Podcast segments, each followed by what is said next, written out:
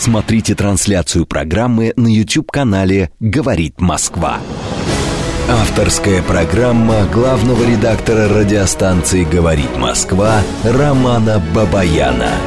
Вспомним, что было, узнаем, что будет. Программа предназначена для лиц старше 16 лет. Столица России, в Москве, 18 часов 6 минут. Это радио «Говорит Москва». Я главный редактор радиостанции Роман Бабаян. Добрый вечер. Продолжаем работать в прямом эфире. Будем говорить с вами об основных событиях минувшей недели и те события, которые прилетели за сегодняшний день. Обменяемся мнениями. Но вначале давайте сразу по традиции. Наши телефоны. Телефон прямого эфира 8495 7373 94 и 8. Телефон для смс-ок плюс 7 925 4 восьмерки 94 и 8. Работает наш телеграм-канал «Говорит МСК-бот». Подписывайтесь обязательно. Самые свежие новости в нашем канале. И, конечно же, идет трансляция на YouTube. Вот сейчас, в данный момент, прям можете войти на YouTube, найти там канал «Радио Говорит Москва». И здесь у нас тоже есть чат. В этом чате мы с вами пообщаемся. Можете писать свои сообщения, высказывать свое мнение. И здесь тоже есть определенные правила, вы их знаете. Призываю всех соблюдать эти правила. Соответственно, никакого мата, никаких оскорблений, ничего. И тогда мы с вами нормально пообщаемся.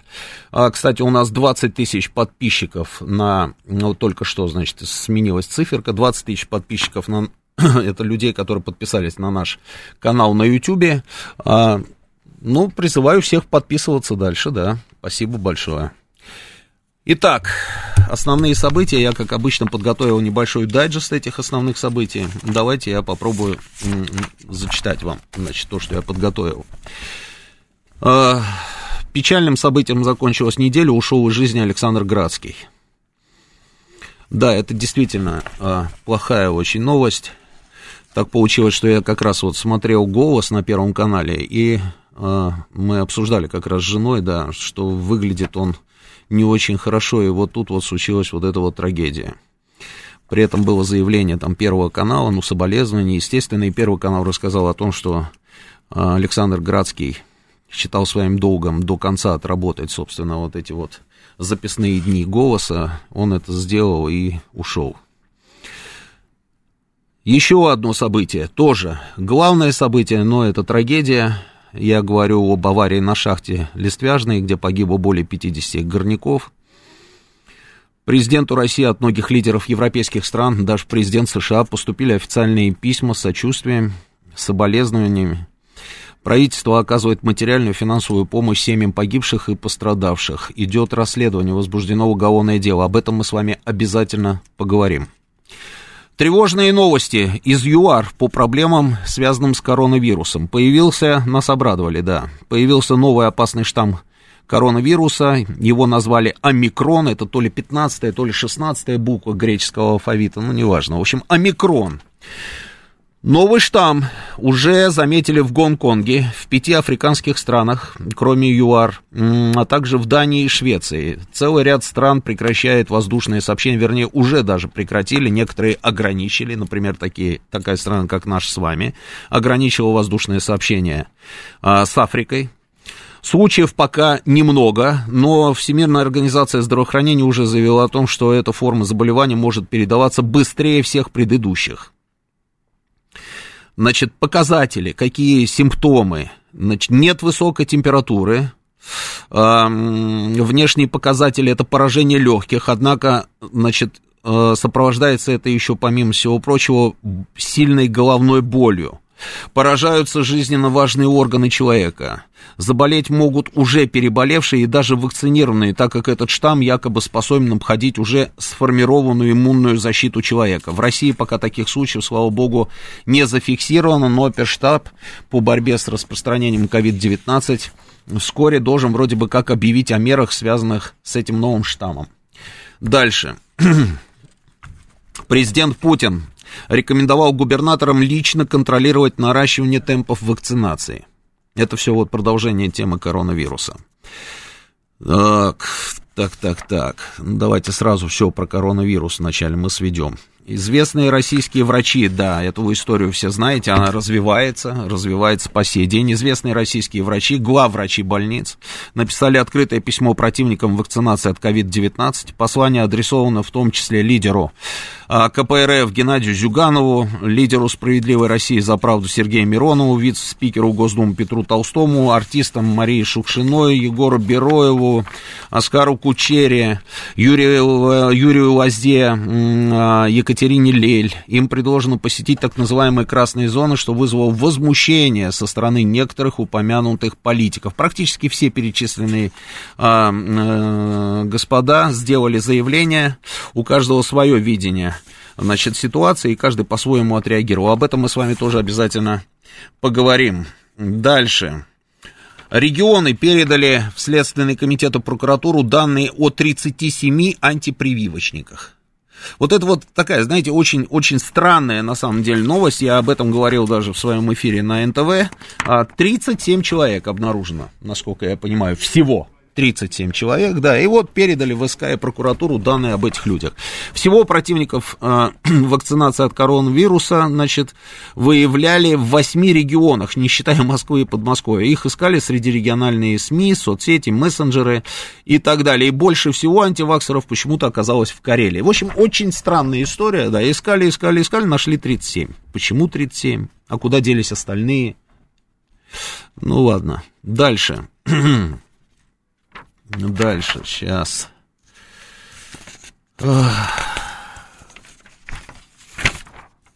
Ну, наверное, пока вот так, да, это что касается коронавируса. Что касается остальных, значит, новостей. Соединенные Штаты рассматривают отправку военных советников и вооружений на Украину. Это может вызвать эскалацию конфликта. В то же время Вашингтон обвиняет Россию в том, что она концентрирует войска на российско-украинской границе, либо приблизила тяжелую военную технику к пограничным зонам.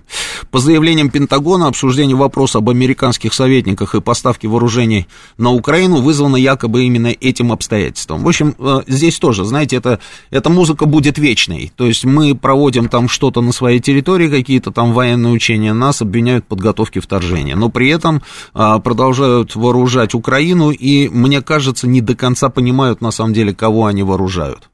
Я не знаю, на что делается ставка. Может быть, пытаются подтолкнуть украинское государство к каким-то столкновениям с Российской Федерацией.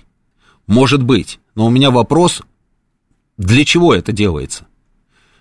Совершенно очевидно, что американцы вряд ли будут воевать за Украину, при этом они уже сделали эти заявления, в том числе и в НАТО сделали заявление, что они готовы, конечно, поддерживать Украину, да, но речь не про то, чтобы отправлять туда военнослужащих НАТО там, для того, чтобы они воевали с российской армией.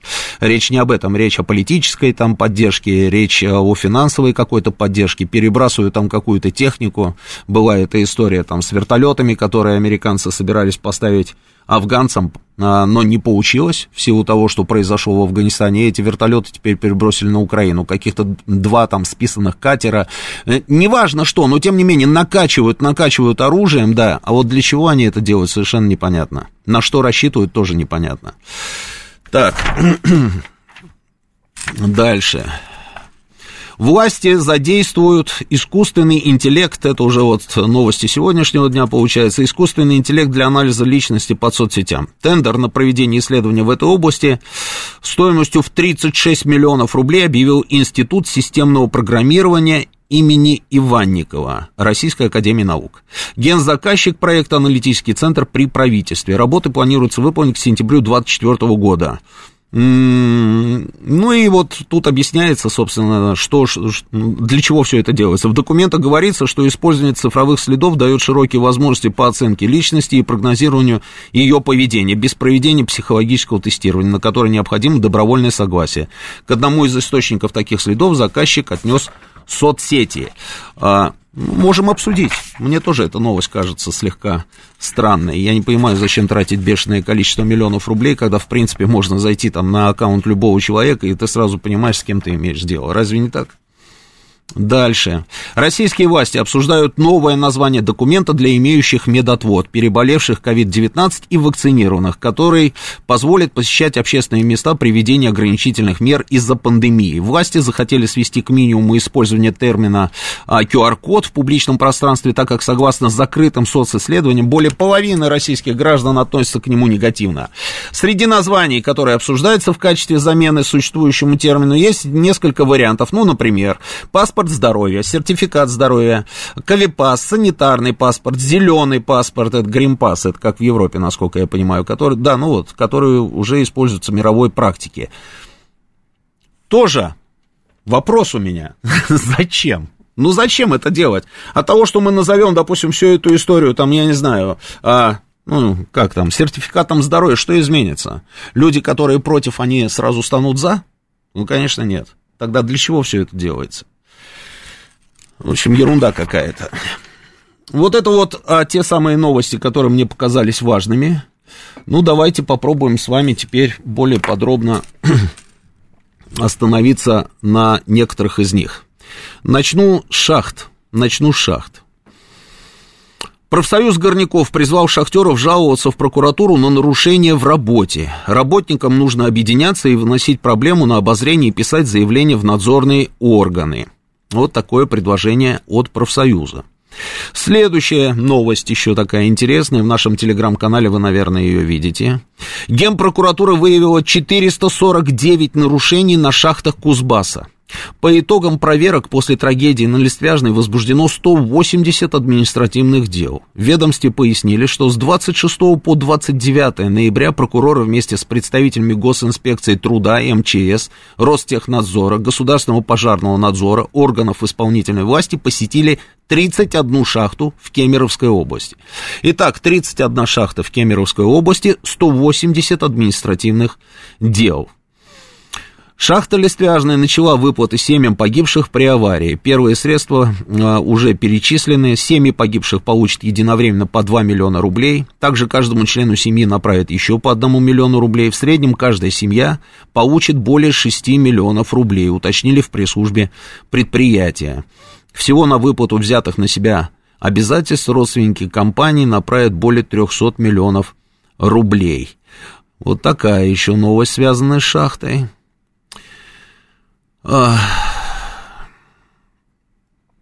Я вот когда случилась эта трагедия, и когда мы начали получать новости о том, что происходит на месте трагедии, о том, как вначале пропали шахтеры, потом стали появляться данные о том, сколько человек могло погибнуть, потом пошла информация про спасателей, потом мы узнали, что и спасатели погибли.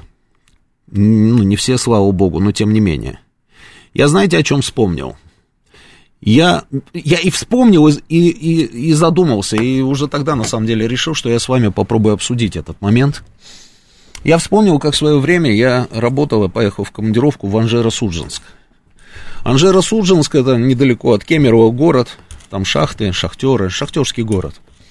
И в районе Анжеро-Судженска шахтеры тогда перекрыли Транссибирскую магистраль.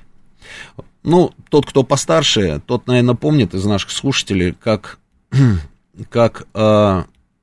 шахтеры, помните, да, там месяцами не получали зарплату. Здесь вот на Горбатом мостике в Москве возле Белого дома они стучали касками. Мы это все помним, да? И вот одна из этих акций, они в знак отчаяния перекрыли Транссибирскую магистраль. Я туда приехал. Значит, спустился в шахту, посмотрел, в каких условиях они работают. Потом на поверхности, значит, посмотрел, где они переодеваются, где они принимают душ, как все это выглядит. Ходил по их домам, в которых они живут, по квартирам, разговаривал с шахтерами, разговаривал с их семьями. Очень многое для себя тогда узнал. И в том числе, например, ну, помимо вот этого вот хронического безденежья, я никогда не забуду, я разговаривал с молодым парнем, который сидел на рельсах, и мне говорил, что у него шахтерская династия, что он и отец, и братья, и, ну, в общем, все родственники, все шахтеры. Он, соответственно, тоже шахтер. И вот у него маленькая дочка, и он мне тогда сказал, говорит, ты знаешь, вот мы уже полгода не получали никаких денег, а дочка просит сникерс. Это сейчас сникерс, знаете, уже на него никто внимания не обращает. А тогда сникерс, это было, ого, сникерс, Марс, помните, да, тогда только это стало появляться, все. А его дочка просит сникерс, а я, говорит, все время думаю, вот то ли дочке сникерс купить, то ли хлеб для семьи. Но это был ужас, то есть все эти душевые, знаете, вот эта вот плитка, да, вся наполовину там уже выбитая, обвалившаяся, они должны заходить в душевые там в тапочках, тапочек нет, они заходят туда босиком, плитка режет ноги иногда, то есть вместо душа там какие-то вот эти ржавая паутина вот этих труб прогнившая, откуда-то там что-то такое льется, вот они после того, как они выходят из шахты, значит, там пытаются привести себя в порядок. Они показывали все эти резцы, с которыми проходчики там работают. Ну, в общем, просто полный кошмар. С тех пор прошло много лет. Многое изменилось. Но насколько я понял, все-таки есть вещи, которые мы до сих пор устранить не можем. Вот тогда мне шахтеры рассказывали тоже про эти аварии, они же все время были, они всегда, ну там, где шахта, там всегда эти аварии, как говорится, возможны. Тогда мне шахтеры рассказывали о том, что вот эти датчики, которые должны показывать уровень газа непосредственно в шахте, что эти датчики, они иногда очень часто сами, собственно, накрывают какими-то тряпками. Для того, чтобы они ничего не показывали. Для чего это делается? Ну, я спрашивал, зачем вы это делаете? Это же опасно, там концентрация потом может привести, собственно, к этому взрыву, да? Для того, чтобы увеличить добычу. Вот есть нормы выработки, а нужно, если ты, собственно, выработал больше, соответственно, ты больше получишь денег. Я спрашивал, ну подождите, хорошо, а вы же понимаете, что эта игра такая вот с последствиями? И что все может закончиться всегда очень плохо, в любой момент. Все понимали, но тем не менее, как говорится, это делали. И все об этом знали.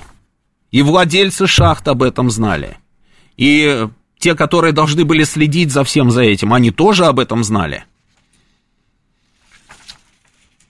Вот я подготовил, и в итоге, вот смотрите, да, вот эта вот статистика, да, статистика печальная. Вот я подготовил, видите, вот сколько листов здесь, да, вот одна стопка листов и вторая стопка такая же.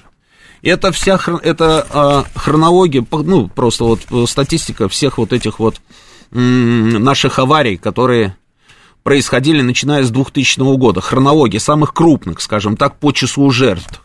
То есть вот от 10 и выше. –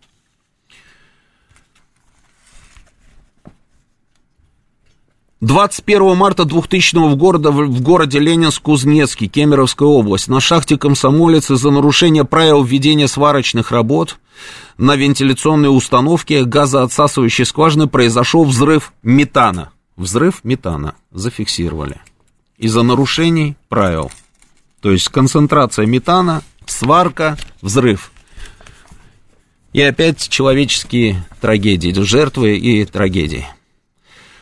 Значит, в ходе ликвидации последствий аварии в результате повторного взрыва погибли 12 горноспасателей. Прокуратура Ленинск-Кузнецкого предъявила обвинение механику и слесарю, фамилия и имя.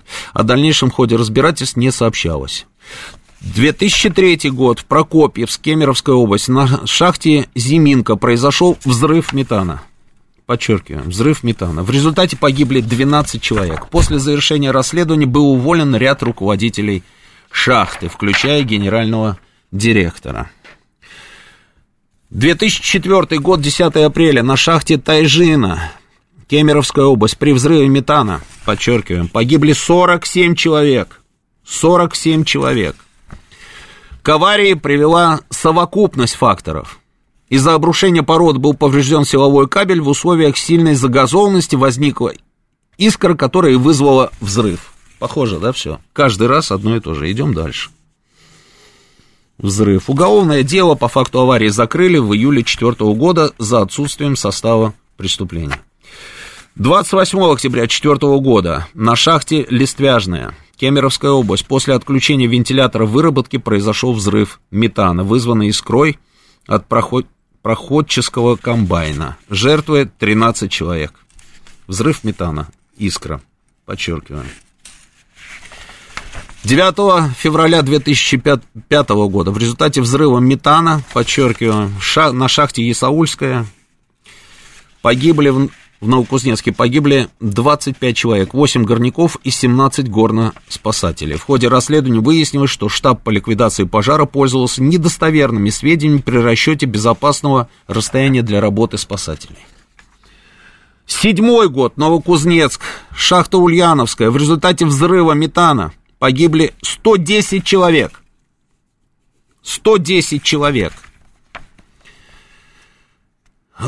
93 человека удалось вывести тогда на поверхность. Скопление газа произошло из-за того, что рабочие по указанию руководства, внимание, вот вдумайтесь, рабочие по указанию руководства,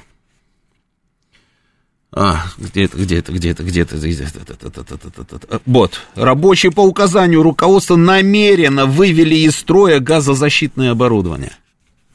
Я вам рассказывал про Анжеро-Судженск. Это 90-е годы. А это уже 2007-й, понимаете, да? Вывели намеренно из строя газозащитное оборудование. 57-й год, юбилейная шахта. Взорвалась метановоздушная смесь. В момент взрыва под землей находились 217 рабочих и сотрудников инженерно-технического надзора. В результате погибли 38 человек.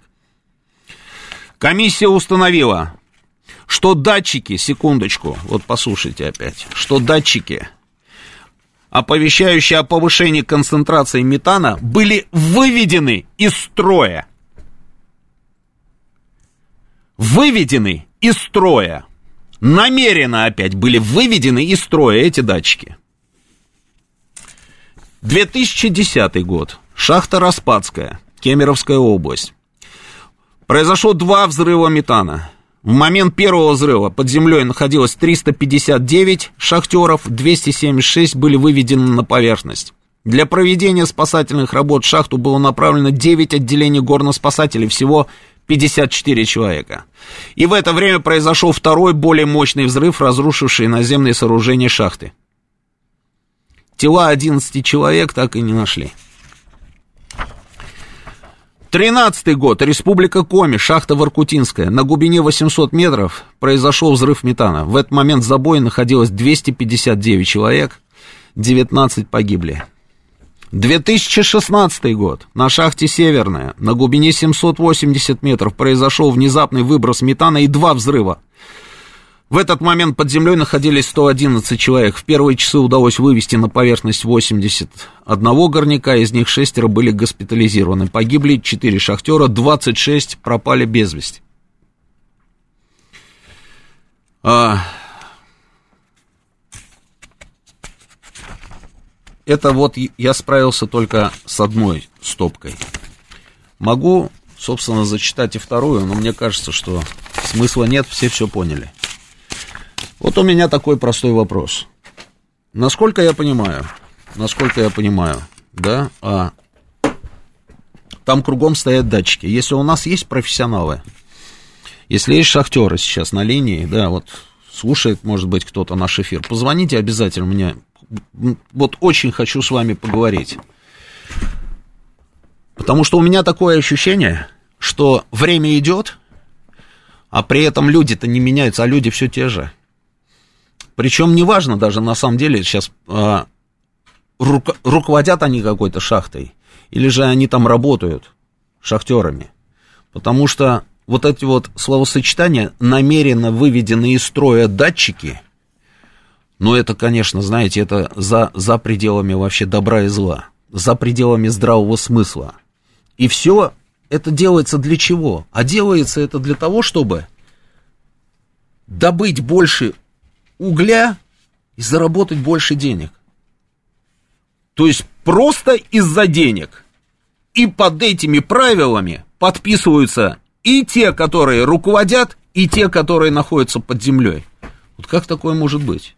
Может быть, я чего-то не понимаю. Давайте попробуем с вами обсудить Что мы можем сделать? Вообще, что может сделать государство, вот при тех исходных данных, которые у нас сегодня есть, для того, чтобы у нас больше не было вот очередной стопки с перечислением этих трагедий? Сейчас новости, продолжим через несколько минут. Смотрите трансляцию программы на YouTube-канале «Говорит Москва». Авторская программа главного редактора радиостанции «Говорит Москва» Романа Бабаяна.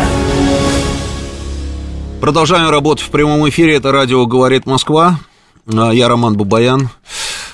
Телефон нашего прямого эфира 8-495-7373-94-8. Телефон для ваших смс-ок плюс 7-925-48-94-8. Работает наш телеграм-канал «Говорит и Москобот».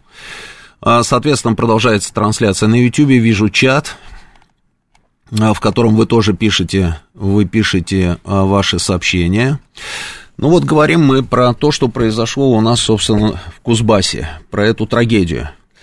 И пытаемся понять, что же мы такое можем сделать реально, вот прям вот здесь, сейчас, на земле, для того, чтобы мы больше не хоронили шахтеров, чтобы их семьи... Ну, чтобы не было этих трагедий. Потому что по всем аналогичным, собственно, случаям, про которые я только что вам рассказывал, везде происходит, по большому счету, одно и то же. Везде намеренно, умышленно выводят из строя датчики, которые должны отслеживать концентрацию, собственно, метана в шахте. Вот как такое может быть? Это, знаете, это из той же самой оперы, как вот совсем недавно, помните, мы с вами это обсуждали тоже в эфире, командир подводной лодки, на секундочку, продал винт от своего корабля, и вместо него там какую-то ерунду там присобачил, в итоге все привело к аварии, понимаете, то есть... Деньги, вот всегда во главе угла только деньги, то есть совершенно уже, как говорится, люди ни о чем не думают, только об этом, что ли, получается. Идут в шахту, выводят из строя датчики, понимая, что это может привести к трагедии, в результате которой они же сами могут погибнуть. Или же, может быть, это супостаты, да там, я не знаю, какие-то, живодеры там руководят все время этими шахтами, владеют этими шахтами, которые заставляют это делать. Я не понимаю. Давайте попробуем разобраться. Вот у нас есть, собственно, синхрон один. Давайте послушаем, что говорит человек, который работал на шахте, да. И вот он сейчас расскажет, как там обстояли дела. Поехали. Замечание делал начальнику, вот, прошлому, который был. Он что-то не в восторге от него был, потому что он его постоянно... Антон говорил, как там, ну как я справлюсь, там, допустим, дают 2 дизеля доставлять. Ну надо, говорит, надо. И приходилось, говорит, все руководство шахты знало все это. Все равно приходилось работать, если небольшая, но хоть и под запретом.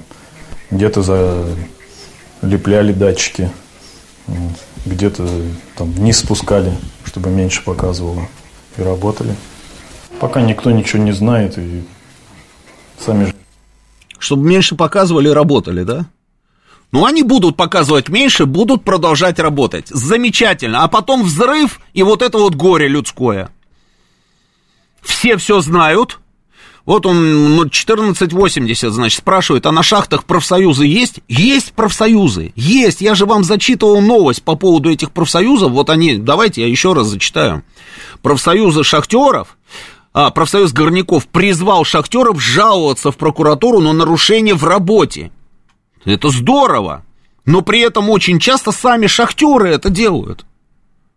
Или выполняют что-то указание, или же если не выполняют указания, значит это собственная инициатива для того, чтобы заработать просто больше денег.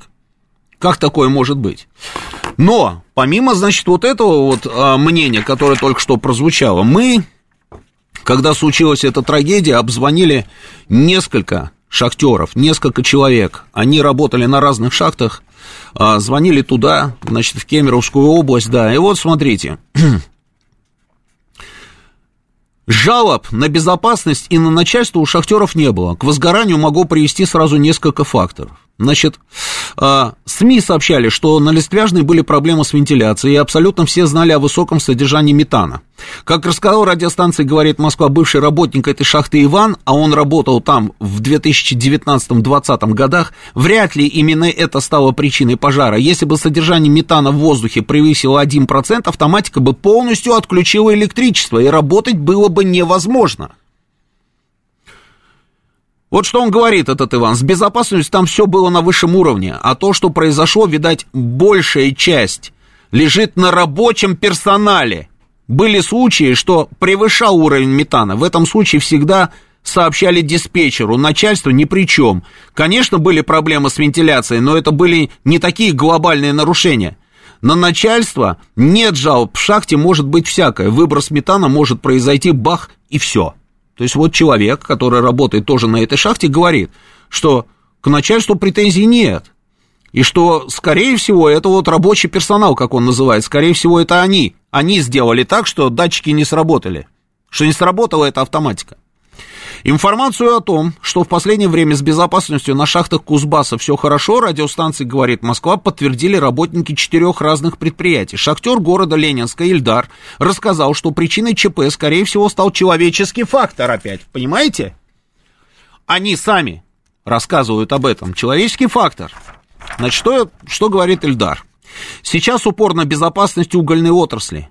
Уделяется особое внимание и проветриванию, и условиям труда. В плане проветривания я бы не сказал, что бывают проблемы. А вот человеческий фактор везде есть. Такое имеет место быть на любом предприятии, где куча факторов складываются в один большой снежный ком, который приводит к этой аварии. Мы не можем предугадать, когда будет взрыв метана. О ЧП на шахте в Кузбассе стало известно 25 ноября. Есть еще рассказ одного шахтера, давай запустим прям вот голос, да, запускай. Ну, сугубо личное, конечно, мнение, но сейчас как бы упор на безопасность работников, да, угольной отрасли. Уделяется особое внимание и касаемо проветривания, условий труда. То есть, как бы, не скажу, что все прям наивысочайшем уровне, но, как бы, именно если касаться шахт Ленинска, непосредственно, да, где я сейчас работаю, то есть там все достаточно на высоком уровне.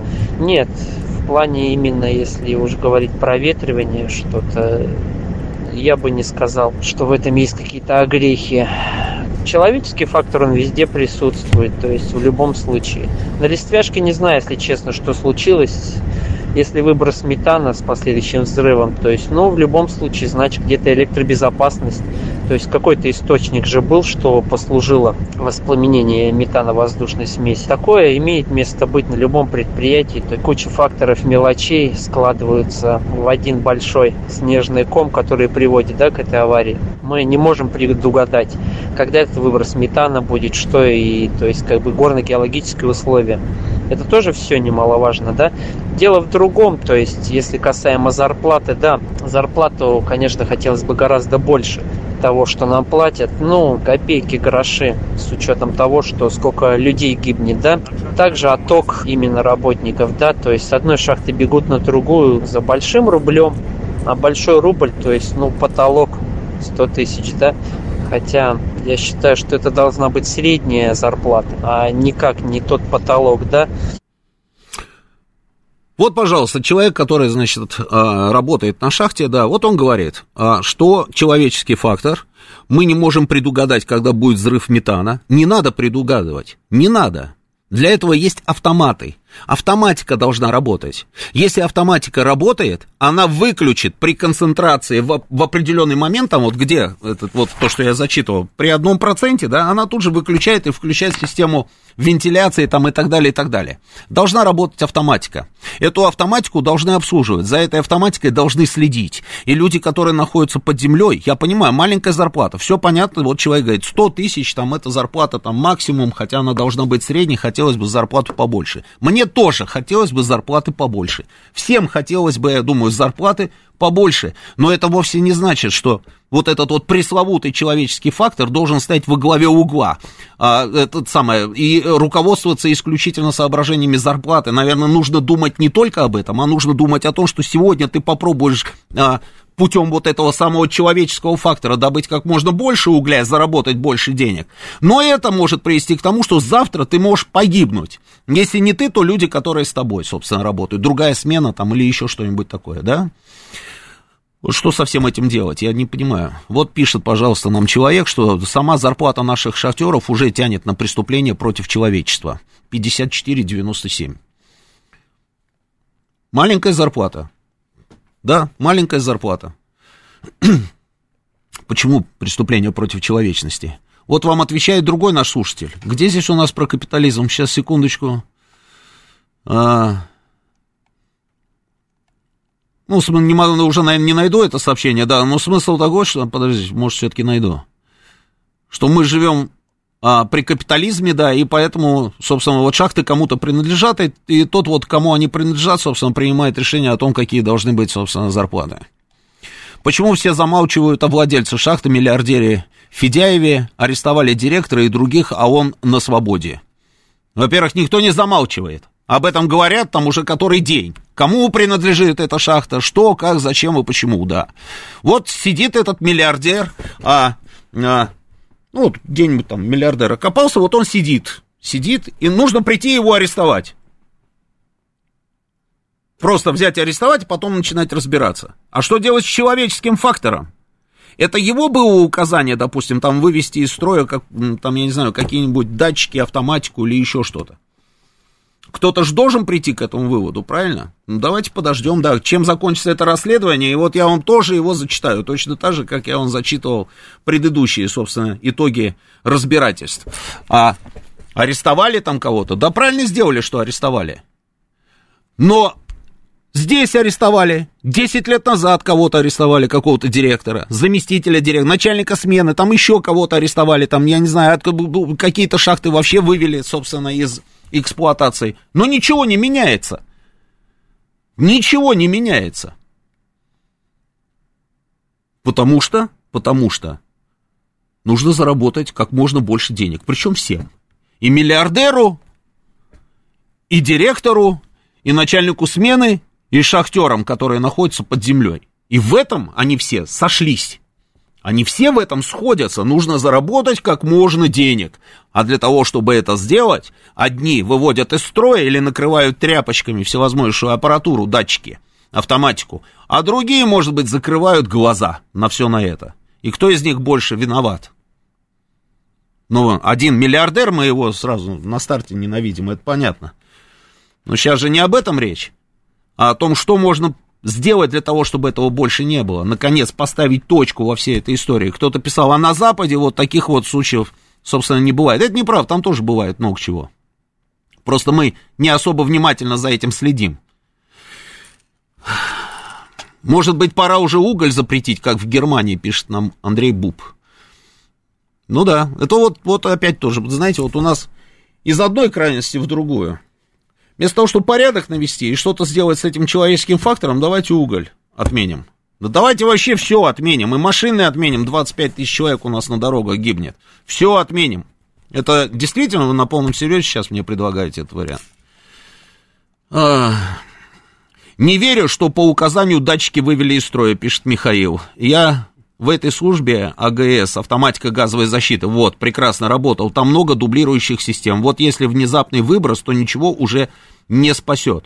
Слушайте, может быть много каких-то дублирующих систем, но вам люди рассказывают сами, они выводят эти датчики. Вот были синхроны, собственно, там с семьями даже погибших, там, по-моему, супруга одного из погибших рассказывает о том, что они отключали датчики. Отключали датчики. Может быть, и есть какие-то дублирующие системы, но датчики отключали. Потому что, когда есть план, то зарплата повышается. Но если даже план на немного не добрали, уголь же все равно поддается. Посему в том случае повышенной зарплаты... Почему, наверное? В этом случае повышенной зарплаты нет. Это с советского времени ведется. Я в шахте 11 лет в советское время проработал, ничего не поменялось. Вот Михаил нам пишет. Михаил, наберите мне, расскажите, пожалуйста, да, вот что там происходит действительно в шахтах. Сажать надо собственников, а не стрелочников. Ну, кто же их посадит? Они же в Форбсе. Ну, понятно. Просто уволены, да. Кого-то там уволили, да, правда, я вот читал эту новость. Просто взяли и уволили. Дальше.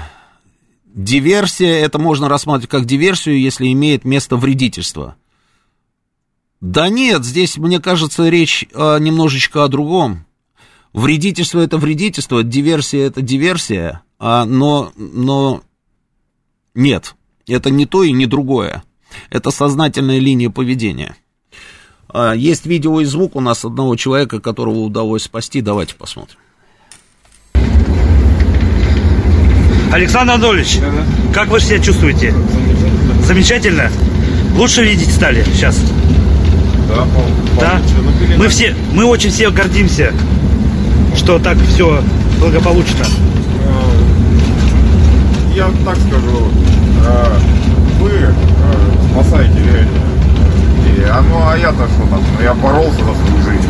Как же ты так поступишь на моем месте? Хорошо. Да. Поправляйтесь. Молодец. Это вот один из уцелевших горноспасателей, который вышел чудом, на самом деле вышел, он много интересного рассказал. Дай бог здоровья этому человеку, чтобы быстрее поправился. Владислав Эдуардович предлагает переквалифицировать статью в уголовную, и все будет в порядке. Какую именно статью? Ну, тут речь идет именно об уголовном, собственно, преследовании. В случае, если кого-то признают виновным, вы что думаете, он штрафом отделается, и все, на этом все закончится? Нет, конечно. Надо поставить такие датчики, Степан Свистунов нам пишет, которые невозможно отключить. Я не разбираюсь вот в этих датчиках, если честно, ничего не могу вам сказать. Да, можно отключить, нельзя отключить. Наверное, должны быть какие-то датчики, которые невозможно отключить и невозможно обмануть. Такое отношение к работе и людям есть даже в авиации. Ранее работал в КБ, где руководство заставляло сдавать неисправные изделия под видом исправных ради хорошей сдачи и выполнения плана. Ничего уже не сделаешь. Есть план, и его надо выполнять. И чем больше выполнишь, тем лучше, и все остальное отходит в дальний угол. Баксис. Но это же катастрофа. Если вот то, о чем вы говорите, это же просто я не знаю. Это же просто тихий ужас. Это нужно окончательно нам всем оскотиниться, понимаете, для того, чтобы... Ради какого-то плана, там, повышенной оплаты, подводить, собственно, под трагедию, под смерть людей, которые, вот, если вы про авиацию, да, завтра окажутся на борту какого-нибудь самолета. Добрый вечер, Роман, пишет 1355, меня зовут Владимир, я работал в шахте Северной в Иркуте с 98 по 4 год. Мы также отключали датчики, забивали щепки в реле. Задолженность тогда по зарплате была 12 месяцев и дикая инфляция. Только в 2004 начали хоть как-то вовремя платить. Причина нарушения — отключения автоматики. Схема оплат труда шахтеров. Без выполнения плана по добыче и проходке голый тариф, а это смешные деньги. А выход метана может длиться сутками и работать невозможно. Так план не выполнить. Речь не о том, чтобы заработать максимально много, а заработать хоть что-то. Пока не поменяют схему оплаты в шахте, ничего не изменится. Вот так вот. Схема оплаты в шахте. Вот, пожалуйста, да. Ой, господи, давайте поговорим. Слушаю вас, добрый вечер, вы в эфире, да, говорите. Здравствуйте. Мартин Силин, я горный инженер, 2 высших горных образования. Да. Платят всегда за тонну угля, добыча, которая произошла. Да. Надо понимать, что метан, он заключен там, в пласте, да, с углем. Да. Невозможно не добыть угля, не получить метан. Другое дело, надо тут, во-первых, смотрите, что надо делать. Во-первых, смерть шахтера должна быть дорогая. Вот не 2 миллиона, да, а 10. Ну, понятно, да? Почему я сейчас говорю так вот? Не просто так. Да. Потому что сейчас, допустим, все системы контроля, элементы, инструмент, сейчас все есть. Сейчас ничего не нужно, там, водяные завесы, аккумуляторный инструмент, датчики, газоанализаторы. Я вот сейчас работаю на НПЗ, там, по своей там работе, по стройке, в Капоте на МНПЗ. Все есть, ничего, не нужно никаких работ проводить, если какая-то опасность. Ходит третья сторона, контролирует полностью, ничего нельзя сказать. А тут, смотрите, все шахты, все, вот у нас, вот вы упоминали Воркута, уголь и Кузбасс, но там Кузбасс, он там по-другому, он... Все принадлежат крупнейшим металлургическим компаниям. Угу. Воркута принадлежит Северстали, Кузбасс там поделен, там был Южкузбасс, уголь, Еврат, там, они все, крупнейшие металлургические компании, они все, надо понимать, в чем тут смысл этого угля, это ценнейшие породы. Вот Воркута и Кузбасс. Ценнейшие породы, которые нельзя заменить ничем. Вот для них, для металлургических компаний, они им очень нужны, неважно причем, почти сколько он стоит, он его в Австралии такой же не купит. Mm-hmm. Вот шахты Северной, кстати, вы знаете, я знал директора шахты Северной 70-х годов. У меня товарищ был, папа спокойный, директором когда-то. Да. Там редчайший уголь добывают, делают сталь для подводных лодок. Именно из одной шахты северной. Но те шахты тут еще, смотрите, какая проблема. Шахтеры, они же немножко, как сказать, они же не видят такой большой ретроспективы всего угольного дела. Эти шахты все 50-х годов. Никто инвестировать в вентиляцию, допустим, в оборудование, ну в оборудование, может быть, там еще что-то комбайны покупают. Никто не собирается. Инвестировать в вентиляцию, что это значит? Это значит, вот площадь шахтных полей и длина выработок увеличивается, а вертикальных стволов никто не проходит 20 лет для вентиляции. Вы представляете, вот у вас в квартире комната увеличивается, а вентиляция в одном туалете. Вот вы пристраиваете к нему дом за домом. А вентиляция без изменений, вентиляции нет, а это самое дорогое, что есть, вертикальный ствол или вентиляционная скважина. Но, вот смотрите, когда говорят, есть еще классификация аварий, когда говорят, вот взрыв метана и внезапный выброс. Вот внезапный выброс можно бороться так же, это инвестиции просто, это дегазация угольных пластов. Это опережающее бурение, там откачка, там закачка бактерий, ну много-много всяких способов. Но это тоже дорого, это же ясно, что уголь, вот представьте, уголь стоит сейчас там $120 за тонну, да, а вы сейчас начнете в него впыривать, и он будет стоить $500 с вашей шахты, а австралийцы продают по 100, а он вам не нужен, у вас доменная печь только на этом работает. И сколько у вас сталь получается стоить, да? То есть это такая сложная. Но если этого не делать, допустим, для того, чтобы сохранить рентабельность... Если закрыть шахту, очень просто. Вот эту Листвяжную, ее сейчас не откроют, ее уже затопили. Все. Затопили, да? Ну, ее пожар внизу происходит. Да. Шахта 50 там какого-то лохматого года. Ясно, что там все выработки, вот они удлиняют штреки, уходят туда под землю, еще дальше от ствола, от коренных штреков. Да. И что, они сейчас пойдут в вертикальный ствол, который будет стоить, сколько эта шахта у тебя? То есть зальют и все? Ну, да. Ну, вот, вы знаете, я вспоминаю, вот вы вспомнили наши аварии, а я еще могу сказать про аварию на шахте Затятька. Это на Украине несколько раз. Это вот, кстати, Распадская и Затятька самые были, как бы, лучшие шахты считались, самые производительные. Но вот... Еще раз, что нужно делать? Смерть шахтера должна быть дорогая, должна появиться какая-то третья структура, кто ходит в выработке, контролирует. И газ, и датчики, и все. Вот один из слушателей, смотрите, нам предлагает, подключить к какому-то единому центру мониторинга коммуникационной системы. Кто полезет в лаву? Вот в центре, вот в лаву-то полезет шахтер. Вы понимаете, должен человек спускаться, проверять каждый день, независимо, раз в неделю, два раза в неделю. Именно состояние... И вот, ну вот на Листвяной на этой взрыв произошел на вентиляционном штреке. Вентиляционный штрек — это не лава и не забой. Это уже газ, там уже скопился. Там нет ни людей, никого не должно. Если только они не обманывают. То есть там концентрация уже была больше 4%. Вот, взрывоопасная концентрация 4%. Ну, подождите, вот 4%, да, ну там же датчики эти стоят, которые должны показывать эту концентрацию, правильно? Это да, же... один они стоят, а там уже было больше 4, а было по факту не 4, было 8-9. 4, максимальная взрывоопасная концентрация 8-9%. Вот чтобы там развалило всю эту шахту, вы представляете, что там было? Какие там датчики при такой концентрации? То есть единственный способ — это вкладываться в вот эти вот технологии вентиляции? Ну... Конечно, надо в инвестиции, и дегазацию пластов, и вентиляцию, и вообще, если шахты старые, но они гонятся, они не могут. Ну как, она сталь столько стоит. Вы представляете, но получится, да, вот получится тогда, в принципе, вот вся эта металлургическая там система получится нерентабельной. Вот сейчас пускай они заберут ту маржу, которую государство не хочет отдать, и вложат в шахту. Шахта всегда убыточная. Всегда убыточная. Нам же Банк мировой там говорил, что шахты надо закрыть, они убыточные. Совершенно верно. В Британии так и сделали, да. В Британии, вот смотрите, Британия, Германия, Польша, там энергетические угли. По нашим условиям только Китай подходит. И даже в США не газоопасные шахты.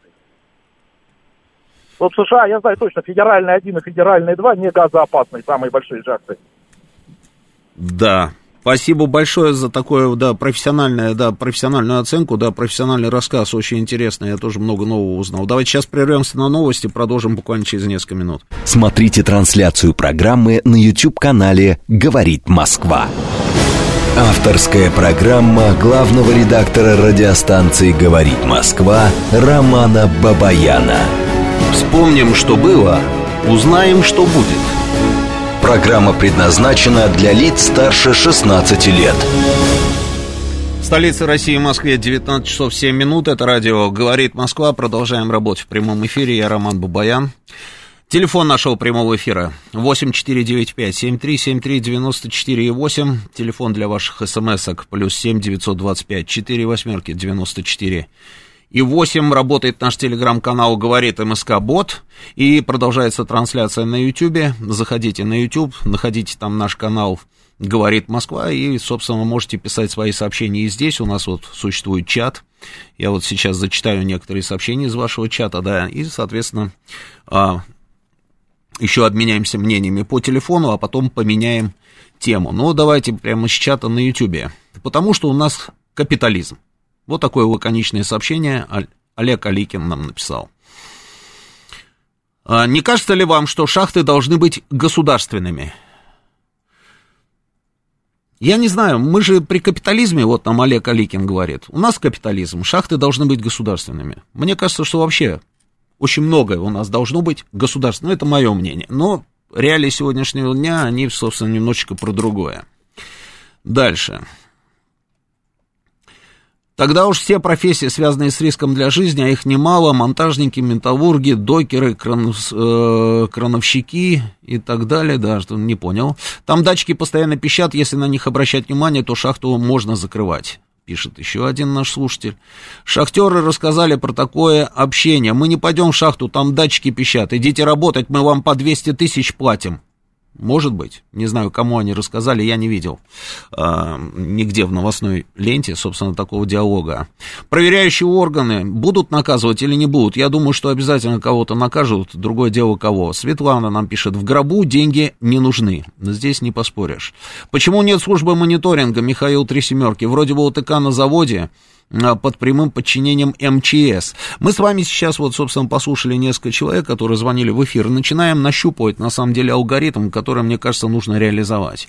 То есть должна быть какая-то структура, которая должна за этим, за всем следить. Я имею в виду за техникой безопасности, за состоянием аппаратуры и так далее, и так далее. Но при этом владельцы шахт должны обязательно инвестировать.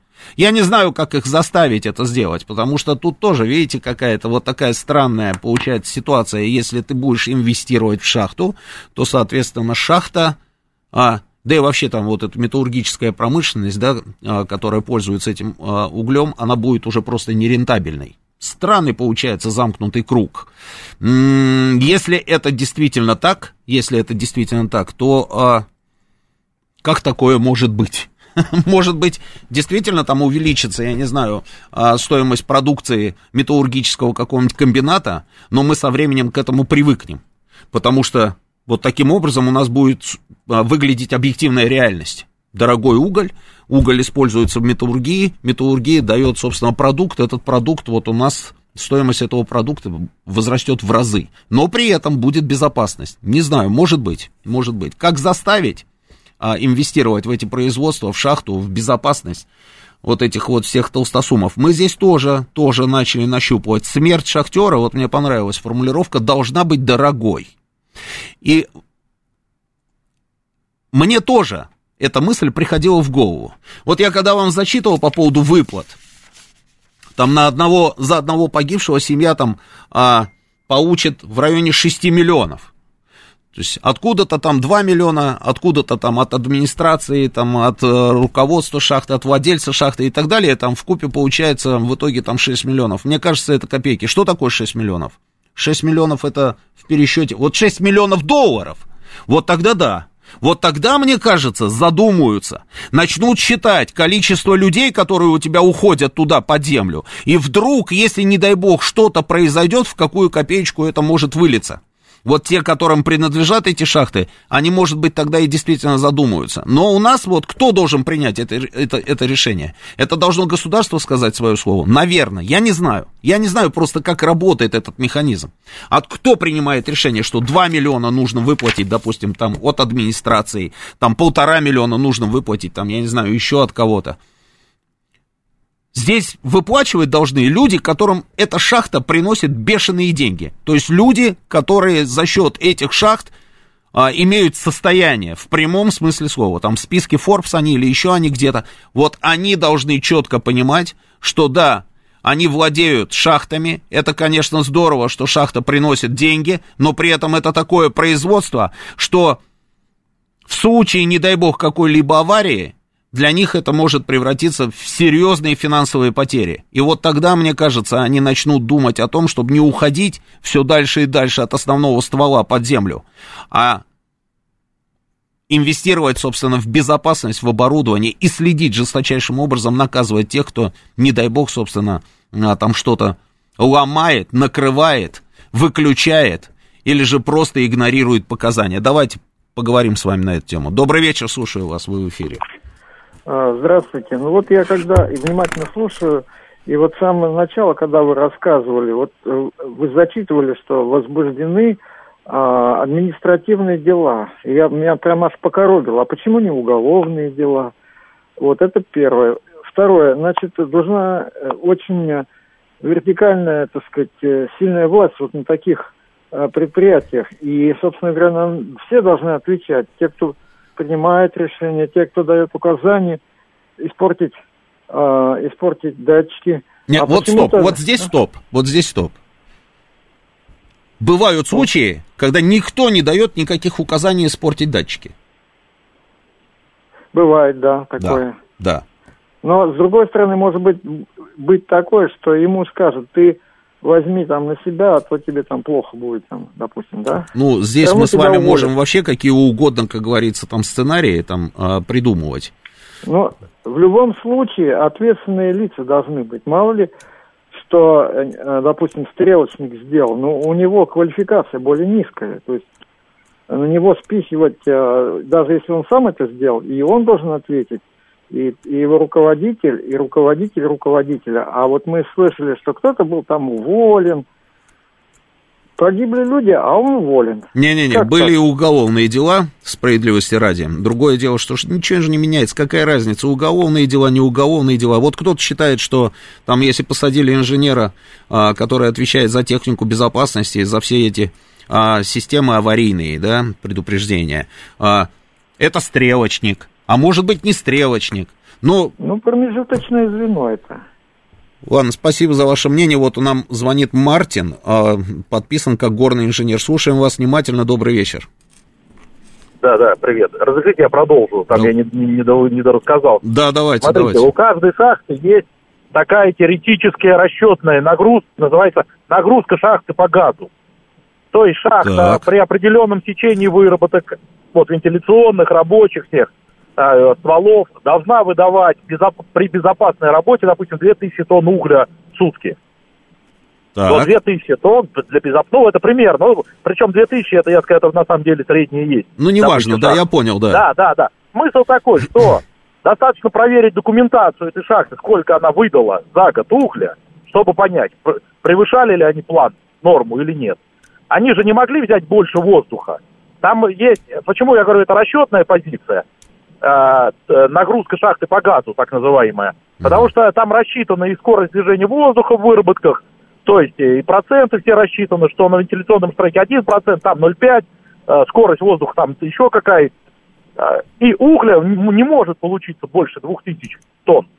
Если, а у нас же как, с переработками, как премию, да, если получили больше, то шахта стабильно нарушала правила своей эксплуатации. То есть вот просто по показателям, да, можно понять. Я когда учился в горном университете, я всегда удивлялся, но есть нагрузка шахты по газу.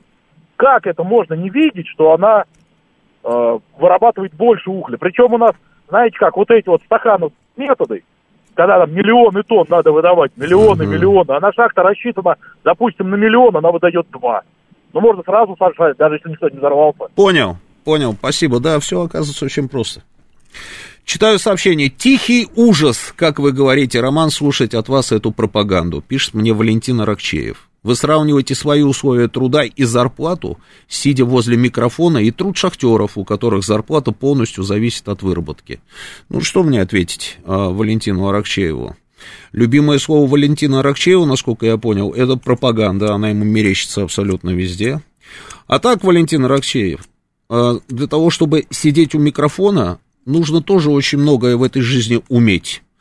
А еще я вам скажу по секрету, что не всегда приходится сидеть у микрофона, еще приходится ползать по всяким окопам, переходить всевозможные перевалы, ночевать в землянках вместе с маджахедами, сидеть под бомбардировками и ракетными ударами американцев в разных точках мира, уходить из рук, собственно, ребят из Аль-Каиды в какой-нибудь боснийской деревушке. Поэтому, Валентин Аракчеев, удачи вам. Дальше читаем. Хотели капитализма, вот опять все, капитализм. Хотели капитализма, получите типа этот капитализм. Так, ну, сейчас, секунду, где это? Да, вот, и не нужно никого винить, будут гибнуть люди при таком отношении к собственной жизни. Да еще интересно, евреев много на шахте, особенно в забое. Ну вот, понимаете, человек Алекс Кириленко на своей волне, и мы дружно говорим ему «до свидания». Алекса Кириленко мы блокируем. Еще мне не хватало здесь антисемитов в ленте. Нужно исключить ручной труд в шахте, пусть роботы работают. Это здорово. По-моему, пора начать думать, как повысить безопасность и свести к минимуму человеческие смерти, а не какое наказание за это должно быть и сколько стоит жизнь шахтера. Вы знаете, для того, чтобы повысить безопасность и свести к минимуму человеческие смерти, это вовсе не исключает того, что не нужно думать о наказании. Потому что обязательно должно быть наказание, Арам, обязательно. Поехали, слушаем вас, добрый вечер. Алло, говорите. Алло, Роман, добрый вечер, деревенский парень. Здравствуйте. Роман, вот у меня вопрос. Соболезную всем шахтерам, но почему гибнут спасатели, Роман? Вот вы сейчас показываете кадры, вы посмотрите, какое у них снаряжение, Роман. Вот верните, если можно, посмотрите, какое у наших спасателей снаряжение. Вот это вот вопрос вам как можете мне ответить вот на это? Почему спасатели, которые должны быть просто прям вот с иголочки, Роман, ну согласитесь, почему они столько погибли? Там объяснялось, почему погибли спасатели. Спасибо. Объяснялось, почему погибли, как они погибли.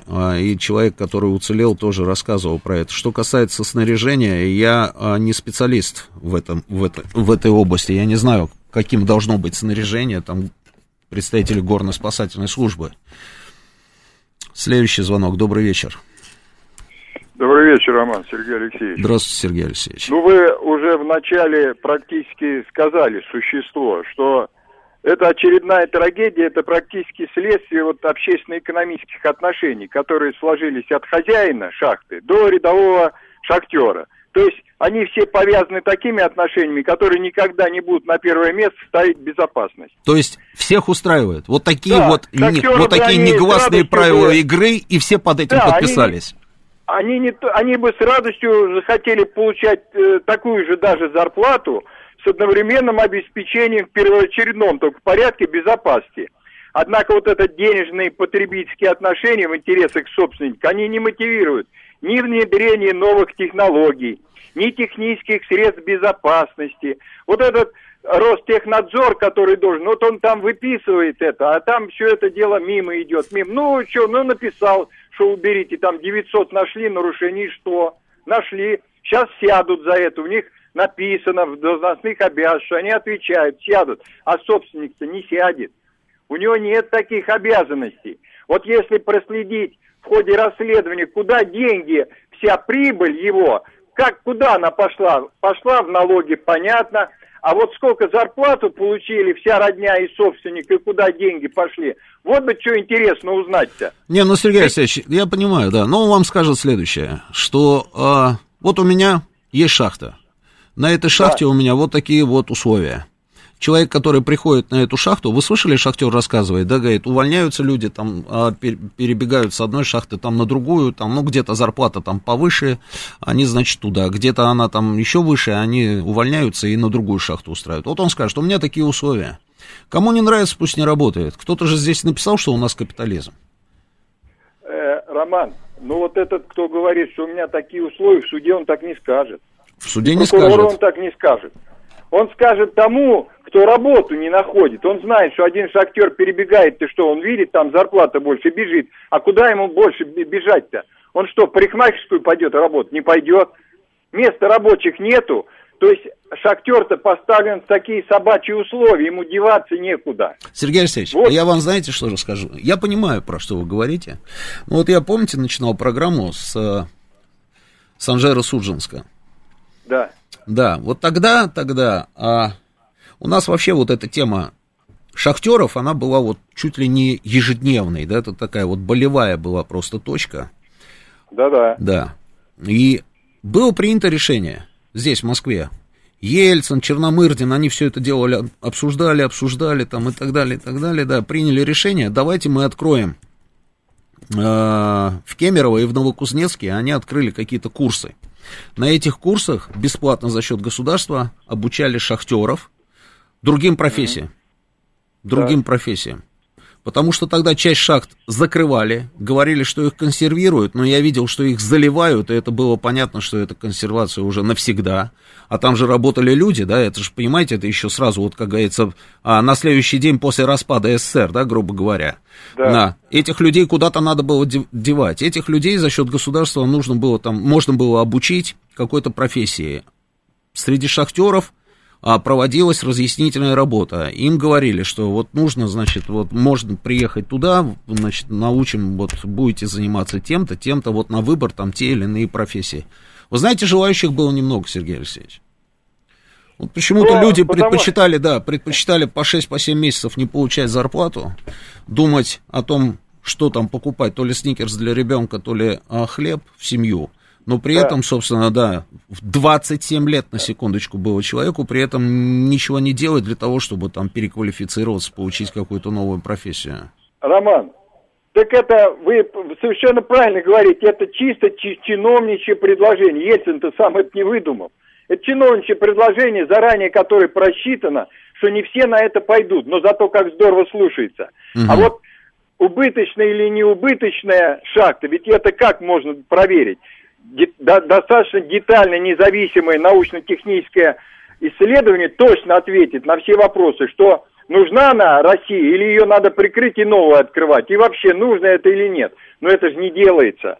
Ведь, хорошо, а почему тогда особо опасные производства, скажем, не перевести на государственную собственность, на полностью на государственное обслуживание или какие-то особые экономические отношения, но это даже не рассматривается. Не рассматривается, да, не рассматривается. Хотя, в принципе, а вот как это сделать, Сергей Алексеевич? Ну, допустим, вот у вас есть шахта, а я государство, хочу эту шахту забрать. А вы знаете, как это делается? Вот сейчас трагедия случилась, угу. Сейчас президент даст жесткую команду думать, угу. Начнут думать. Если оставят все как, сменят собственника или там что-то уберут, пройдет еще 3 года, и опять что-то случится. Вот если изменят эти экономические отношения хотя бы по шахтам, что-то вроде государственное введут и так далее, ограничат зарплату собственнику или как что-то сделают, тогда толк будет. Понятно. Спасибо, Сергей Алексеевич. Спасибо. Я считаю, что, конечно, нужно сделать так, чтобы собственник действительно отвечал не только, там, я не знаю, какими-то там символическими выплатами, а такими серьезными, чтобы это был удар по его кошельку. И, может быть, тогда действительно собственник сам для себя примет решение. Нужна ему эта шахта в том виде, в каком она существует. То есть вот такая вот мина замедленного действия, которая каждый раз будет приносить ему какие-то финансовые убытки, не говоря уже о трагедии, да, о человеческих жертвах. И если она ему нужна, тогда, наверное, все-таки ему когда-нибудь надоест выплачивать там всю эту историю и ходить, знаете, так вот по грани, то ли посадят, то ли не посадят, то ли арестуют, то ли не арестуют, да, начнет инвестировать. Если нет, может быть, действительно примет решение там продать эту шахту. Государство тоже должно, собственно, каким-то образом послать этот сигнал, что они готовы ее выкупать. Но пока вот имеем ту ситуацию, которую имеем. Еще пару звонков, друзья, и меняем тему. Слушаю вас, говорите, добрый вечер. Ну вот смотрите, прозвучала такая фраза, что некоторый уголь там имеет стратегическое значение. Да. Как может быть в частных руках это... И тут дело значит, прибыль или убыток вообще не должно фигурировать. Пусть она будет убыточна, но если она нужна для оборонки, пускай в убыток работает. Но государство должно... Как танки делают, они что же, можно сказать, что в убыток, да? То есть они как бы пользуются... Понимаю, да. Понимаю ход вашей мысли, да. Понимаю, что если в убыток, то это может позволить себе, конечно, не какой-нибудь там олигарх, да, там частный собственник, предприниматель какой-нибудь, а только государство. Да, ну, понимаю, да, понимаю. Физическое, оно не должно быть в частных руках. Понятно. Тогда и контроль будет соответствующий. Да. Вот нам пишет XMR. В советское время таких трагедий было не меньше. Так. Ой, казаки, что-то про обстрелы из землянки. В шахте пожар, лезут в печь. Горноспасатели не относятся к МЧС. Ну, почему бы не обязать страховать каждого шахтера на пару миллионов евро? И пусть страховщики разбираются, как с ОСАГО. Пару нарушений страховка будет такая, что шахту можно будет закрывать. Ну, вы, в принципе, повторяете то же, что и мы говорим, да, только немножечко по-другому через страховку поворачиваете через страховку. Как вариант, надо создать корпорацию «Росуголь». На первом месте при эксплуатации безопасности мероприятия, связанные с этим. Ну, это тоже продолжение, значит, нашей мысли. Одного не понимаю, почему все норовят привлекать к ответственности собственников. Собственник вложил деньги, купил шахту и нанял директора на шахту, который получает зарплату. Они должны быть компетентны в управлении такими объектами. А так мы придем к тому, что сажать будут директора таксопарка, директор таксопарка за то, что водитель попал в ДТП. Если руководство шахты считает, что нужно инвестировать, а собственник не дает денег, у него есть право уволиться. Вот вам, пожалуйста, мнение Константина Чубарова. Так, про страховку я уже читал. Страх наказания — единственное, что может навести порядок. Штраф они же в бюджет заложили, а вот срок не заложишь, пишет Владислав Эдуардович. Да, я же поэтому говорил, что я считаю, что наказание, оно обязательно должно быть. Без наказания будет совсем все плохо. Если профсоюзы шахтеров могли бы диктовать свои условия собственникам, все было бы иначе, но у нас это невозможно. И сейчас шахтеры от страха не приедут к Белому дому касками стучать, как раньше. Такая система оплаты, когда при выполнении плана платят повышенную, была и в СССР. Капитализм здесь ни при чем. У собственников может быть несколько десятков шахт. Простой вопрос, почему после, по-моему, 3 предупреждений Роскомнадзору можно закрывать радиостанцию, а шахту закрыть нельзя? Спрашивает мастер. Ну да. Госуправление — это не панацея, это значит вообще хозяина не будет. И собственников не будет де-факто, которых все хотят растерзать. Ну, собственников у нас, значит, всегда хотят растерзать. Да, любого человека, который богатый, у нас априори не любят. Это все понятно. Но я и не согласен с тем, что госуправление — это значит вообще хозяина не будет. Время изменилось, и очень многие государственные компании очень эффективны, и там все в порядке. Сейчас новости, и после новостей меняем тему, будем говорить о коронавирусе. Смотрите трансляцию программы на YouTube-канале «Говорит Москва». Авторская программа главного редактора радиостанции «Говорит Москва» Романа Бабаяна. Продолжаем работать в прямом эфире. Это радио «Говорит Москва». Я Роман Бабаян, главный редактор радиостанции. Телефон прямого эфира 8495-7373-94-8. Телефон для ваших смс-ок +7 925 48 94-8. Работает наш телеграм-канал «Говорит МСК-бот». И продолжается трансляция на YouTube. Подписывайтесь на канал «Радио «Говорит Москва». Это очень просто, заходите на YouTube, в поисковике просто вбивайте «Говорит Москва», да, и все, и подписывайтесь, ставьте лайки, дизлайки, в любом случае это помогает развиваться нашему каналу. У нас 20 тысяч подписчиков, мы надеемся на то, что их скоро будет больше. Значит, мы меняем тему, будем говорить про коронавирус, реакцию вижу, прям вижу реакцию, ура! Коронавирус – наша любимая тема, пишет нам вот один из наших, собственно, слушателей, зрителей. Обсуждают Обсуждают, худенький я или стройненький, но это ладно. Так, и, значит, тут кто-то у меня спрашивал, секундочку. Да, это вот Валентин Аракчеев продолжает со мной, значит, разговор. В качестве вопроса к вам, Роман, почему в Донбассе не случается таких аварий? У кого-нибудь есть статистика? Слушайте, ну это же очень просто, Валентин Аракчеев. Любой поисковик, хронология аварий на Донбассе, и вы получаете сразу, значит, весь полный список. С момента независимости Украины, значит, там погибло 4000 человек. Это такие, знаете, итоговые данные. И вот, пожалуйста, да, 6-й год, шахта Засядька в Донецке, произошел внезапный крупный выброс угля и метана. От удушья погибли 13 шахтеров. 7-й год, та же самая шахта, взорвалась пыль и газовая смесь. В выработке находилось 457 человек, 101 погиб и так далее. Так что есть статистика, ее очень легко найти. Коронавирус, друзья, коронавирус. Ну что, что тут про шпагу, секундочку. И шпага, где это, так, и шпага вынута, где это сообщение? И шпага вынута из ножен, готовы вы сражаться с ним, ковид мы быстро победим, вопросительный знак 26, ну уже с юмором, да, подходим мы ко всем этим вопросам, но при этом смешного вообще нет ничего. Ничего нет смешного. Ну, вот новость я вам зачитывал. Пытаются в Госдуме, значит, заменить понятие QR-код на какое-то другое, для того, чтобы лишний раз не раздражать, собственно, людей, потому что QR-код, словосочетание QR-код не нравится нашим людям, да, предлагают там несколько вариантов, какой-то паспорт, иммунный паспорт, паспорт здоровья, зеленый паспорт там человека, серо-бурмалиновый и так далее. Президент Путин, да, вот сертификат здоровья, да, паспорт здоровья, ковипас, санпаспорт санитарный, то есть и зеленый паспорт. Президент Путин обязал губернаторов лично контролировать наращивание темпа вакцинации. Речь идет о введении ограничительных мер в связи с пандемией коронавируса. Срок доклада по исполнению поручения президента установлен до 30 ноября. Письмо, которое подписали главврачи основных больниц, и они персонально обратились к людям, которые считаются лидерами антиваксеров, хотя каждый из них потом ответил, собственно, главврачам и начинал свое обращение к главврачам со слов, что они не антиваксеры. Ну, то есть, вот они как-то по-другому сами себя называют, да. Все ответили, но при этом в красную зону никто из людей, про которых говорили врачи, не пошел.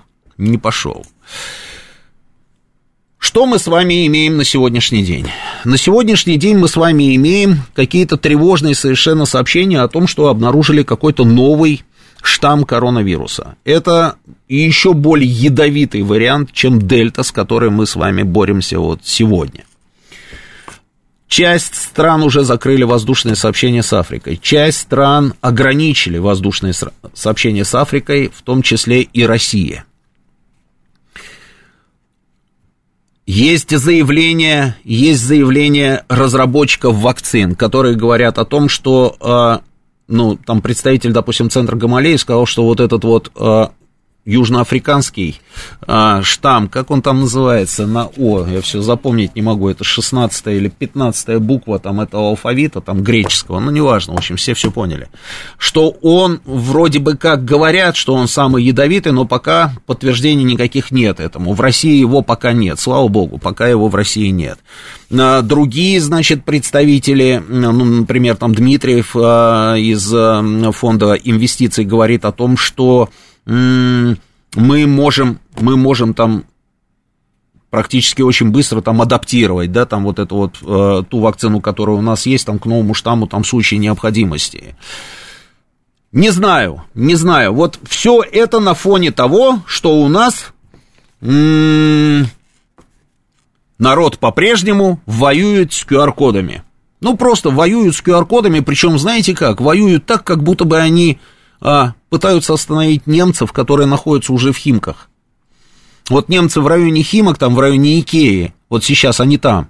И поэтому, не щадя живота своего, мы будем сейчас вот защищать Москву.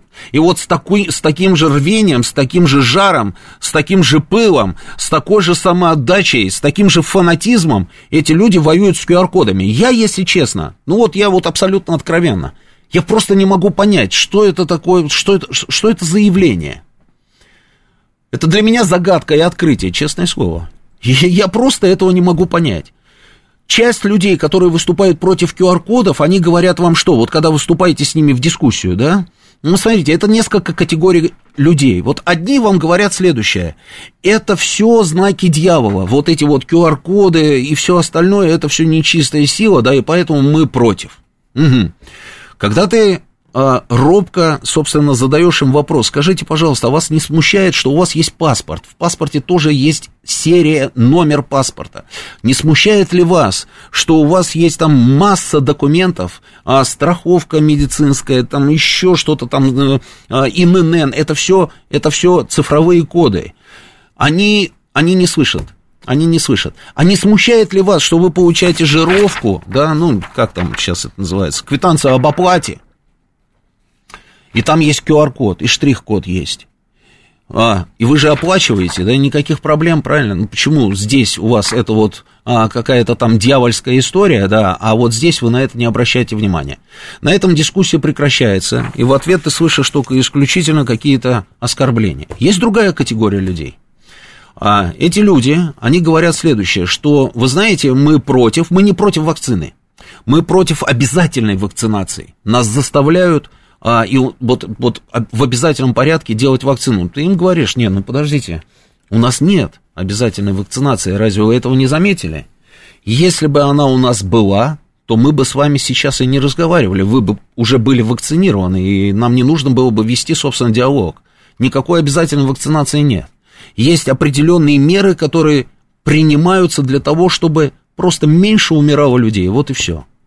Мы имеем дело с заразой, которую мы не знаем, до конца не изучили, мы не понимаем, как ее лечить. Ну, не понимаем, лекарства нет, есть какие-то протоколы, наработанные за эти 2 года, протоколы лечения, но реального рецепта, допустим, там, или какой-нибудь пилюли волшебной, что человек принял и на этом все закончил, нет. Единственное, до чего додумали, собственно, медики всего мира, ученые всего мира, это чтобы минимизировать последствия и максимально, ну, по возможности максимально, собственно, защитить человека от этого вируса. Это вот этот вот путь, собственно, прививки, вакцинации. Поэтому вот такова реальность. Но нет, на этом тоже сразу же, как говорится, диалог прекращается, и одни сплошные оскорбления. Причем уровень агрессии зашкаливает, на самом деле, честное слово. И ты начинаешь думать, может быть, ну что пошло и в какой момент пошло что-то не так? Что случилось с этими людьми? На первый взгляд, абсолютно нормальные люди. Есть даже хорошо, собственно, с хорошим образованием люди. И люди трезвомыслящие, по крайней мере, до того, как производили впечатление таковых. Но что произошло? Почему такая вот упертость, такое варварство, да, практически дикость средневековая, по большому счету? Есть еще одна категория людей, которые говорят, нет, мы против этих QR-кодов, вот эти QR-коды, господи, вот мы против QR-кодов, потому что за нами будут следить будут. Кто будет следить? Вот будут следить. Там власти будут следить. Ну хорошо, власти будут следить. Вопрос задаешь. Скажите, пожалуйста, а какой интерес вы представляете, допустим, для какой-то абстрактной власти, чтобы за вами следили? Ну и потом, если вы так переживаете по поводу этой самой слежки, ну у вас есть телефон в кармане. И этот телефон показывает с точностью там до нескольких метров, где вы находитесь. Что вы там пишете, что вы делаете и так далее, и так далее. И если кому-то нужно вот этой вот абстрактной власти за вами следить, соответственно, они легко это сделают через ваши вот эти гаджеты, с которыми вы не расстаетесь. Есть еще одна категория людей. Если я сейчас попробую всех перечислить, если я кого-то забуду, вы мне позвоните, напомните, да. Есть еще одна категория людей, которые говорят, что а зачем мы должны, собственно, прививаться до конца не исследованной вакциной? Вот так вот это вот выглядит, да. Ты им говоришь, подождите, так она же исследована, вроде бы 3 стадии вот этих исследований, да, они же завершены. Можно зайти, вот сейчас опять зайти там на Яндекс, да, забить там, я не знаю, исследование там «Спутник Ви», допустим, да, и там будет расписано по датам, когда была первая стадия, что она из себя представляла, когда была вторая стадия, когда она закончилась, третья стадия, там, и так далее, и так далее.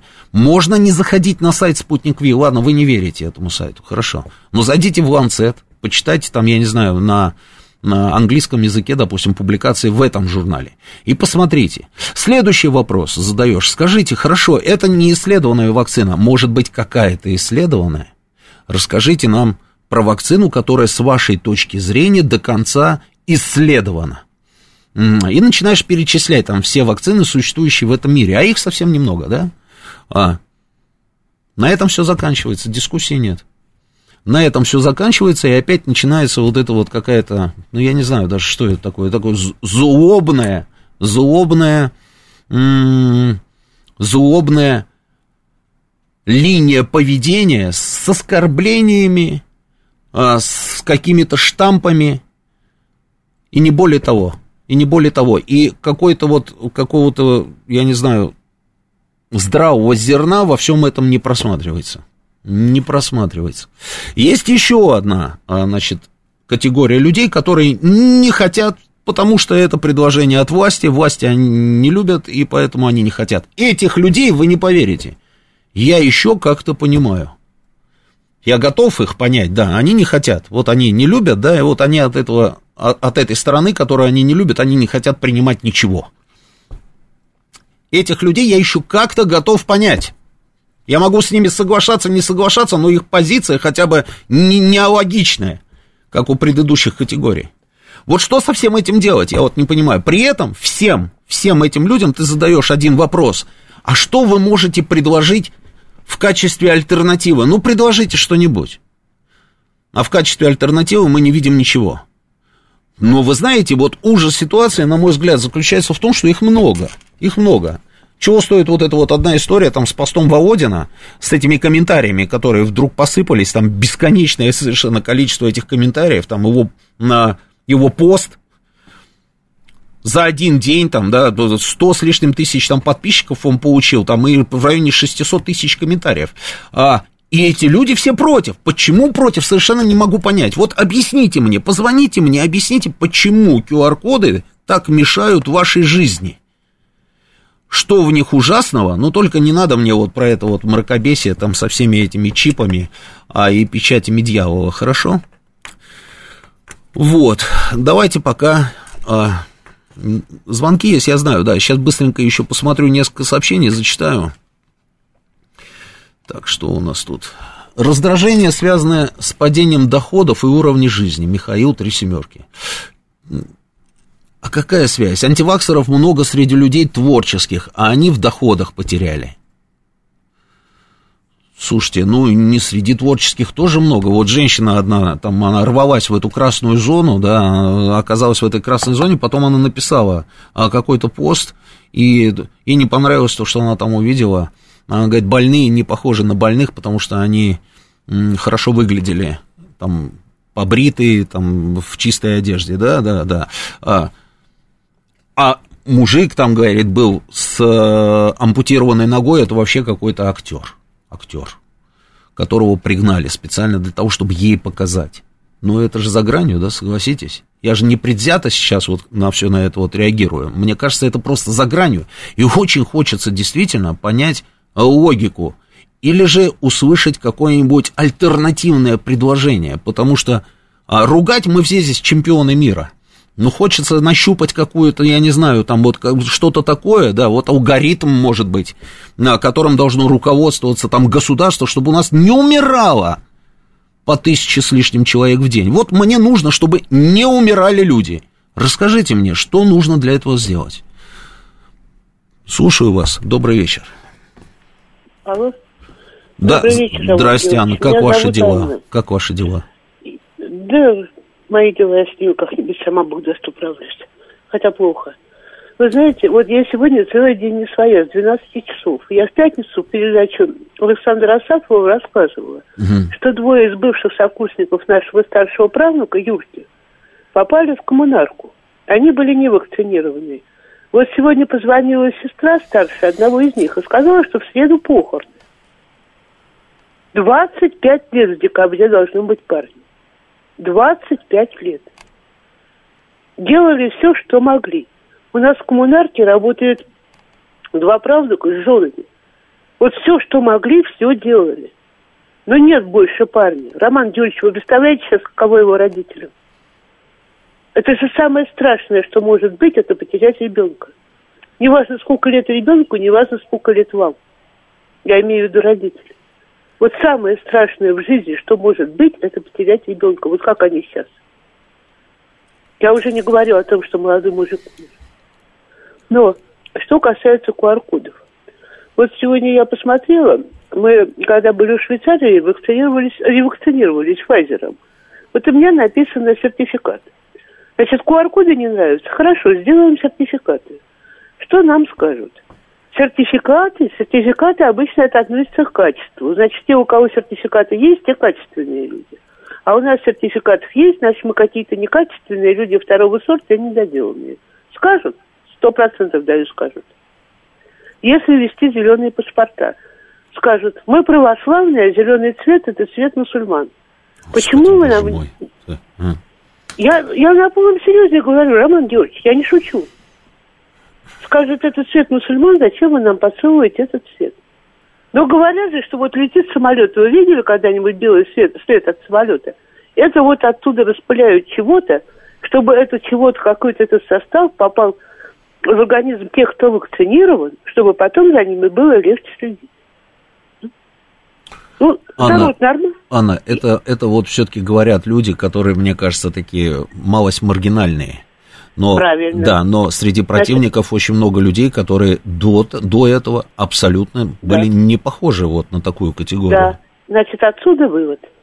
Три категории, на мой взгляд. Фанатизм, глупость, с этим уже ничего не сделаешь. Но есть еще и третий. Точный политический расчет. Вот хоть убейте меня, но это так. Вы посмотрите, у вас есть в Мосгордуме госпожа, по-моему, Янгалычева. Ну да. Еще что-то объяснять? А тот же господин Рашкин, дай бог ему доброго здоровья. Ну? Пока не попал в коммунарку, он не половину в коммунарке был, извините, он был в ТКБ. Он тоже попал с ковидом. Все орал, не надо вакцинироваться, нет никакого ковида, не надо носить маски. Те, кто пришел посмотреть, что в Красной зоне творится, они в нее так и не пошли. Мы не пойдем в масках, мы не будем одевать защитные костюмы. Мы во все это не верим. Да кто же их туда просит без масок и без защитных костюмов? Спасибо, Анна. Спасибо. И ничего мы с этим, к сожалению, не сделаем. А вот откуда это в 21 году, 21 века, я не знаю. Вот хуже средневековья, есть столько граф Орлов. Приехать, ноздри повырывать клеймы, на лоб поставить и повесить. Вот, ну, я просто другого выхода-то не вижу. Ну, молодые люди умирают, Роман Георгиевич. Ну, да. Ой, извините, бога ради, я просто сегодня действительно как-то не в себе. Я хорошо знаю этого Вадима. Они учились еще в школе, вот, в математической, там, на Знаменке вместе с ребятами. Не могу, я даже себе представить этого не могу. Спасибо, Анна. Ну все, ради бога, извините. Спасибо. Откуда это? Я не знаю, я тоже думал об этом. Естественно, нельзя не думать над этим вопросом, да, откуда это. Потому что, я говорю, очень часто такую позицию занимают люди, которые ни в чем подобном раньше замечены не были. Откуда это? Причем вот там вспоминали коллегу по Мосгордуме. Я еще обратил внимание, знаете, на что? Что здесь, вот по этому неприятию всего того, что делается для того, чтобы остановить вот эту вот пандемию, по неприятию вакцинации, по введению QR-кодов и так далее, здесь сошлись. Просто, я не знаю, вот люди, которые еще вчера абсолютно никогда бы даже просто представить было себе невозможно, что они могут сойтись по какому-либо вопросу. То есть люди, которые занимали диаметрально противоположные позиции, и политические, и социальные, и так далее, сегодня они почему-то говорят одно и то же. Вот это тоже парадоксальная история. Парадоксальная. И это может быть и коллега там из Мосгордумы, да, и, собственно, и люди, которые вообще из другой партии и на других позициях стоящие. Но, тем не менее, здесь они сошлись. Откуда это? Я не знаю, откуда это. Может быть, это какие-то результаты того, что с нами происходило, когда главными врачами там на всю страну у нас кто был? Кашпировский, который нам воду, да, заряжал, или Алан Чума, кто там заряжал эту воду, я уж не помню. Держите эти 3-литровые баночки перед телеком, я сейчас вот на них посмотрю, заряжу эту воду, и все с вами будет хорошо, и вы излечитесь от всех болезней. И у нас же просто было море таких людей, которые действительно наполняли и в определенный час садились к телевизору в ожидании, собственно, вот этой вот всей истории. Может быть, это оттуда все идет? Вот это вот мракобесие, я по-другому даже назвать не могу. Но хочется, чтобы все-таки вот те, которые критикуют, что-нибудь предложили. Ну, там же и предложений никаких нет. Я допускаю, что еще и там наши заклятые, как говорится, друзья, которые всегда и во всем пытаются нам, как говорится, палки в колеса вставлять там, да, что они, конечно же, используют эту ситуацию. Было бы глупо с их стороны эту ситуацию не использовать. Они наверняка ее используют. И мы знаем там и вот эти все сайты, которые сидят там за границей, и на какие деньги они финансируются. Мы про все знаем. Но сказать, что это они создали всю эту ситуацию изначально от и до, нет, я с этим не соглашусь. Они просто пытаются, собственно, поймать рыбку в этой мутной воде, да, и я понимаю, почему они это делают. Но как так получается, что наши же люди, на самом деле, абсолютно нормальные еще вчера, вдруг вот так вот массово, собственно, подверглись этому психозу? Я не понимаю. Давайте, Михаил Иванович, слушаем вас. Добрый вечер. Добрый вечер, Роман. Здравствуйте. Здравствуйте. Роман Георгиевич, ну, тупой, попытайтесь мне объяснить. Первые две фамилии в этом обращении врачей — это Зюганов и Миронов, я не ошибаюсь? Да, я зачитывал, да, все правильно. Да, угу. А Зюганов не привит, ваш, так сказать, соратник по Мосгордуме, его внук тоже не привит. Я ни одного выступления, ни его, ни Миронова не слышал против вакцинации.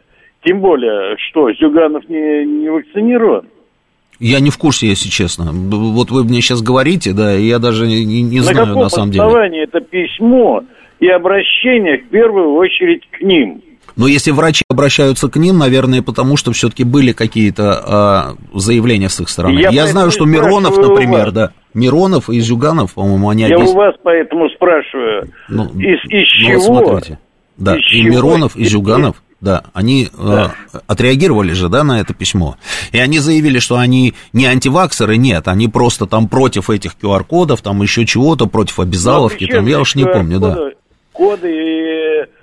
Просто смотрите, какая история. Вот рвется логическая цепочка. Я прошу прощения, Михаил Иванович, просто у меня очень мало времени, уже ведущие новостей здесь, я пытаюсь вам ответить, да. Рвется логическая цепочка у людей, которые заявляют всегда, начиная любые свои выступления, заявляют, что они не антиваксеры, они просто против введения QR-кодов.